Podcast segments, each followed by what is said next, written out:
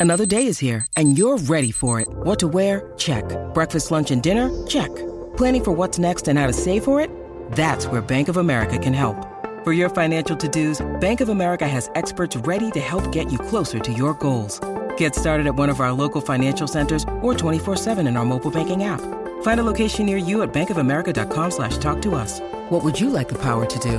Mobile banking requires downloading the app and is only available for select devices. Message and data rates may apply. Bank of America and a member FDIC. Palmerbet on the edge of the box. Oh, it's a straight up screamer! Download our app today and enjoy straight up screamers this FIFA World Cup with great odds, great promos, and same game multi at Palmerbet. Gamble responsibly. For gamblers' help, call 1 800 858 858. For logbook servicing you can rely on, you need to make the right choice. You need trained professionals who are fully qualified to service your car according to manufacturer's specifications. For real peace of mind and a nationwide warranty, book in or book online at repcoservice.com. Thank you, New Zealand, for making Polaris New Zealand's number one selling side by side brand. Summer or winter, he's the voice of sport in Aotearoa. This is Mornings with Ian Smith on SENZ. Big talk, big opinions, the panel.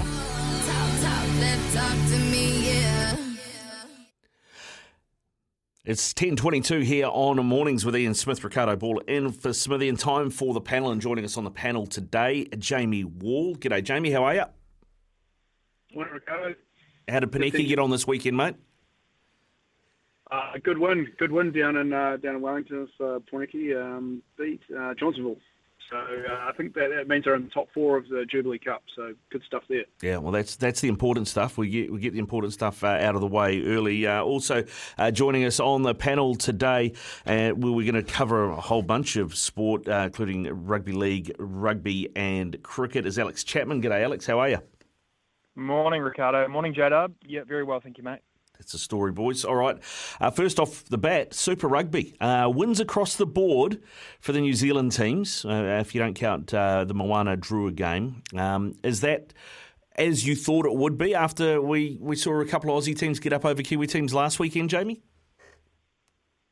Uh, yeah, I, I, think so. I mean, I, I, wouldn't say it's it's completely blown the notion that Australian teams are getting and getting better out of the water. And and to your point, like I actually I will count that um, Moana uh, Pasifika as a New Zealand team because they're based in New Zealand and most of those players have come through the New Zealand system. So for me, uh, until they start um, producing and uh, taking uh, pr- growing players from the islands, to me they're, they're still going to be a New Zealand team. So that one counts. Um, even though the Drua definitely aren't an Australian team, I can say that much because mm. they they have come out of Fiji. So um, yeah, I think so. I, I mean, obviously, uh, the Reds were going to have a really tough ask coming to Eden Park to play uh, a very informed Blues Blues team, and that game went as we, we thought it would. Um, probably the most uh, important thing I think coming out of that Blues game uh, was the form of Beauden Barrett. Um, coming as we as we get close to the Test Test season, um, he's very much staking claim to um, have that number ten jersey uh, through to the World Cup. Uh, and his combination with Stephen Perofeta was uh, was really awesome, I thought. Um, so that gives the All Black selectors um, something to think about, uh, having those two guys uh, on the field because they've tried to use uh, Beauden in conjunction with Richie Mo'unga as a kind of dual, dual playmaker thing, and it sort of hasn't quite worked out as well as, as you might have thought, um, the way that it used to do with Damian McKenzie. But having Stevie P there playing good rugby, uh, I think you know that, that, could be the answer to uh, the All Blacks kind of unlocking a few defences there. And in the other games, well, um, the Chiefs very very lucky uh, to get away with that win. Um, they felt a bit sorry for the Rebels, um, to be honest. Uh, and then um, the Hurricanes again, big second half effort there. Uh, and relying on captain fantastic Ardie Savea to, to win the game in a game that was actually almost identical to the last time the Hurricanes beat the Waratahs in Sydney back in 2019. Um, it was it, it, it's, it's, amazing how similar that, those two games are. If you go back and look, it's almost exactly the same scoreline, and both won with uh, Ardie Savea tries uh, right on at the end of the game there. So. Yeah, uh, good stuff there. And then uh, the Highlanders, good to see them coming into form at the right um, time of the time of the season. Yeah, very good to see them come into form at the right time of the season. I, you do feel sorry for Mitch Hunt, though. Sam Gilbert out of nowhere as, as the new Highlanders 10, and after a 61 10 win, probably not going to relinquish that jersey uh, anytime soon, you'd think, Alex. Um, question for you on that uh, Beauden Barrett, is he Is he ahead of Richie Mo'unga now? Do you think in the uh, in the race for the All Black ten? And is Stephen Perofeta our third best option at ten? Uh, we'll, we'll start with the last first. I think Perofeta 100% is. And, and talking to Beauden Barrett last week for a story on on News Hub, Beauden agreed. I, I asked him, should Stephen Perofeta be an All Black? And he said very strongly and without even hesitation, absolutely. Um, and he thinks he'll fit in very comfortably within the environment. And I think the way they were just working together in a game situation, Jamie and I and, and the rest of the Auckland media are very lucky to see them at training on a regular basis, and it looks good on the training paddock. But it's how you then convert that into a game situation, and just seeing Beauden running off um, Perofeta, I thought was uh, it must be so intimidating for an opposition team at the moment having to, to play the Blues when you have Roger Tuivasa-Sheck doing what he was, and I actually thought that was probably Roger's best offensive game on the weekend. I, I still have concerns for the Blues defence. Yeah, they've scored 124 points in two weeks, which is monumental, um, but they've also conceded 54 in two weeks. So that will be a, a, bit of a work on for them. I also love the fact that we've now gone, what, six minutes without mentioning the Crusaders. So, um, yeah, bit, bit of a statement win for them, though, for them to go over to Canberra and do what they did against what we thought was a very good Brumbies team. And not saying they're not anymore, but that, that's a statement win from the Crusaders. Yeah, very good win for the Crusaders, and certainly gives them the opportunity to uh, nail down second spot in, in Super Rugby Pacific as well. Um, Jamie, you talked, uh, we, we mentioned uh, the Highlanders at 61 10. When where to for Mitch Hunt, do you think? Because, uh, you know, with a new coach due to be uh, brought into the Highlanders next year, his stock's probably at the lowest they've ever been. Well, firstly, apologies to my good friends down in Christchurch for not mentioning their team. Um, that was a, that was a very impressive one as well. Although I will mention that the, the Brumbies were a bit light on troops, and um, so that probably had a bit to do with it. But anyway, sorry, Mitch Hunt. Yeah, he's he's an interesting. He had a pretty interesting career um, because back when he came out of the uh, the Crusaders uh, system, I, I would presume the best place for him to go would be the Hurricanes because you know they're a team that obviously needs a, a 10. Um, they've they've moved on from now and probably found something in, in Aidan Morgan or Ruben Love. Just interesting situation there. Um, yeah, I feel like it's going to be not too far before we see Mitch Hunt uh, uh, saying that he's going to Japan or France uh, at this stage. Um, I just can't really see where he's kind of going to fit in into the into the New Zealand picture. I won't get too carried away with Sam Gilbert um, I mean, obviously he had a great game, and he's a very quality player, uh, and he kicked well and everything. But you got to remember that they were playing against the Force on on a Friday night. Um, I, I, you know, he, he's not. It's one game. Uh, I don't think he's going to take over from Mitch Mitch Hunt full time just yet. Uh, but it's more just like where does Mitch Hunt sort of fit in the overall picture of New Zealand? Because we were just talking about Stephen Perofeta before. Like he's clearly marched right up the ranks there. Josh Ioane has uh, come back from injury. He had a pretty good game yesterday, despite you know it being quite close. So, like where Mitch Hunt sits in on the depth chart is, is is pretty far down at the moment. So, yeah, if I were him, I'd be having a word to my agent about how much yen or, or euros I could I'd be worth yeah, it wouldn't be uh, wouldn't be a bad conversation to have right at this moment in time. You got to think uh, just uh, quickly, Alex. To see, um, you know, the Aussie uh, uh, Australian rugby is uh, talking about targeting NRL players for that 2027 Rugby World Cup. I mean, that's a bit like going to war with a pop gun, isn't it? Because, I mean, looking at the latest TV deals, I think Aussie Rugby have got a three year deal worth 100 million total. The NRL have got a five year deal they've just signed worth $2 billion. I mean, they're never going to win that war.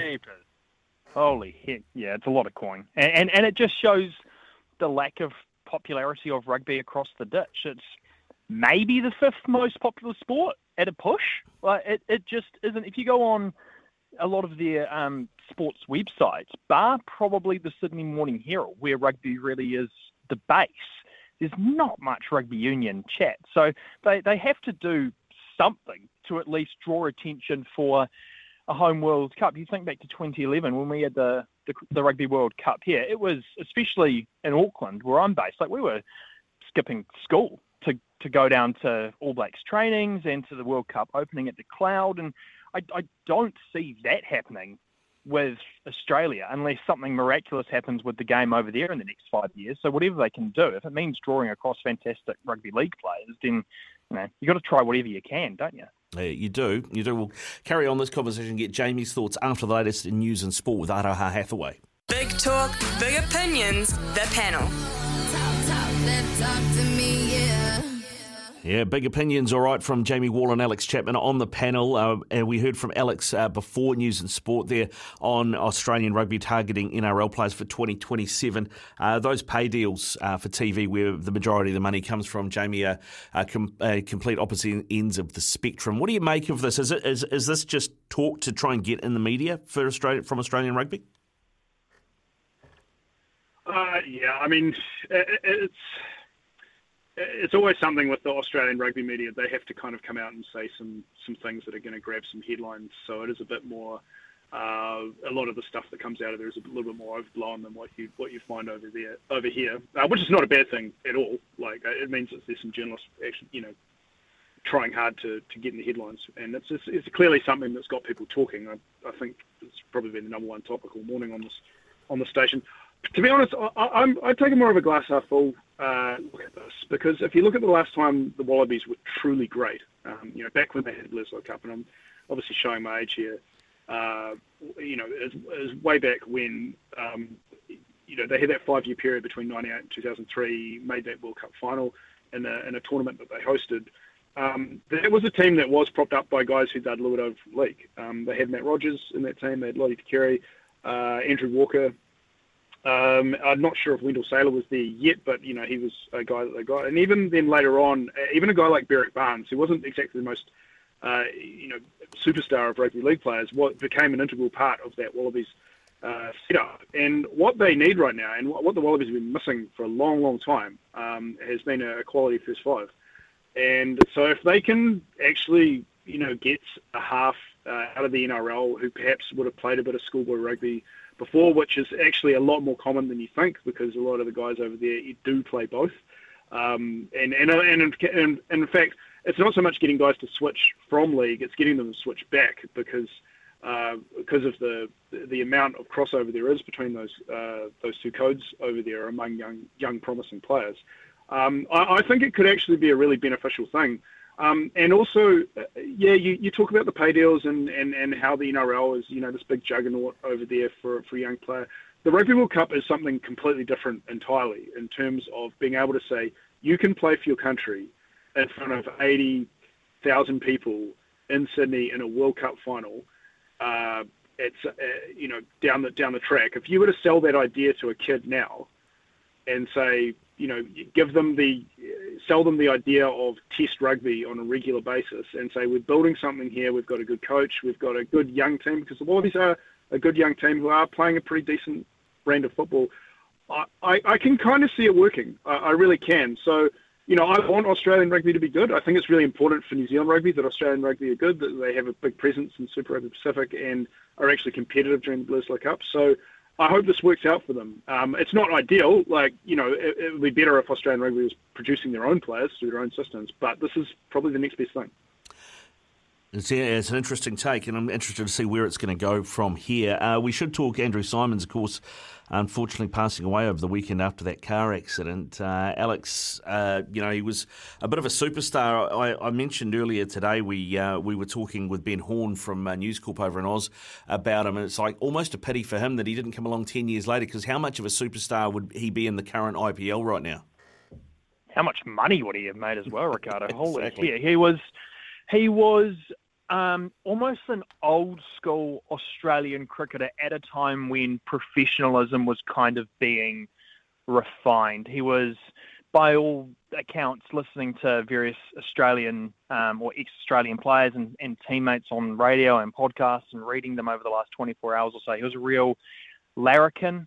Um, there, was, a story that Adam Gilchrist was telling on a podcast I was listening to this morning. His, his go to gag was to intentionally say someone's name wrong and just wait for them to correct him. So it'd be like instead of uh, Ricardo, it would be Richard, and just wait for him to almost get the last laugh out of it. He sounded like an absolute um, culture leader and driver, and Ricky Ponting was a massive advocate for him for that exact reason. He knew what he'd bring to the dressing room. Never mind the fact that he was, on his day, a genuine world beater, whether it was with the bat or in the field. He was, him at backward point or forward point or extra cover, he was phenomenal. Do not run on that arm. The amount of catches he had taken close and just seemed so much fun. Like the sort of guy that you would get to training and go, "Oh, cool, Roy's here. We're gonna we're gonna have a bit of fun today," and, and that's whether he was entertaining with the bat or, as I say, with his humour or his personality. And and he became actually a really enjoyable commentator. I thought there's obviously that um, infamous clip with him and Shane Warne, and, and no doubt those two will be sharing a drink up there and having a bit of a laugh. Yeah, indeed. Uh, Jamie, you, for you, uh, your memories of, of Andrew Symonds? Well, I have to say I was uh, privileged enough to be in, in attendance when he got his highest one-day score uh, in Wellington back in 2005 uh, against the Black Caps.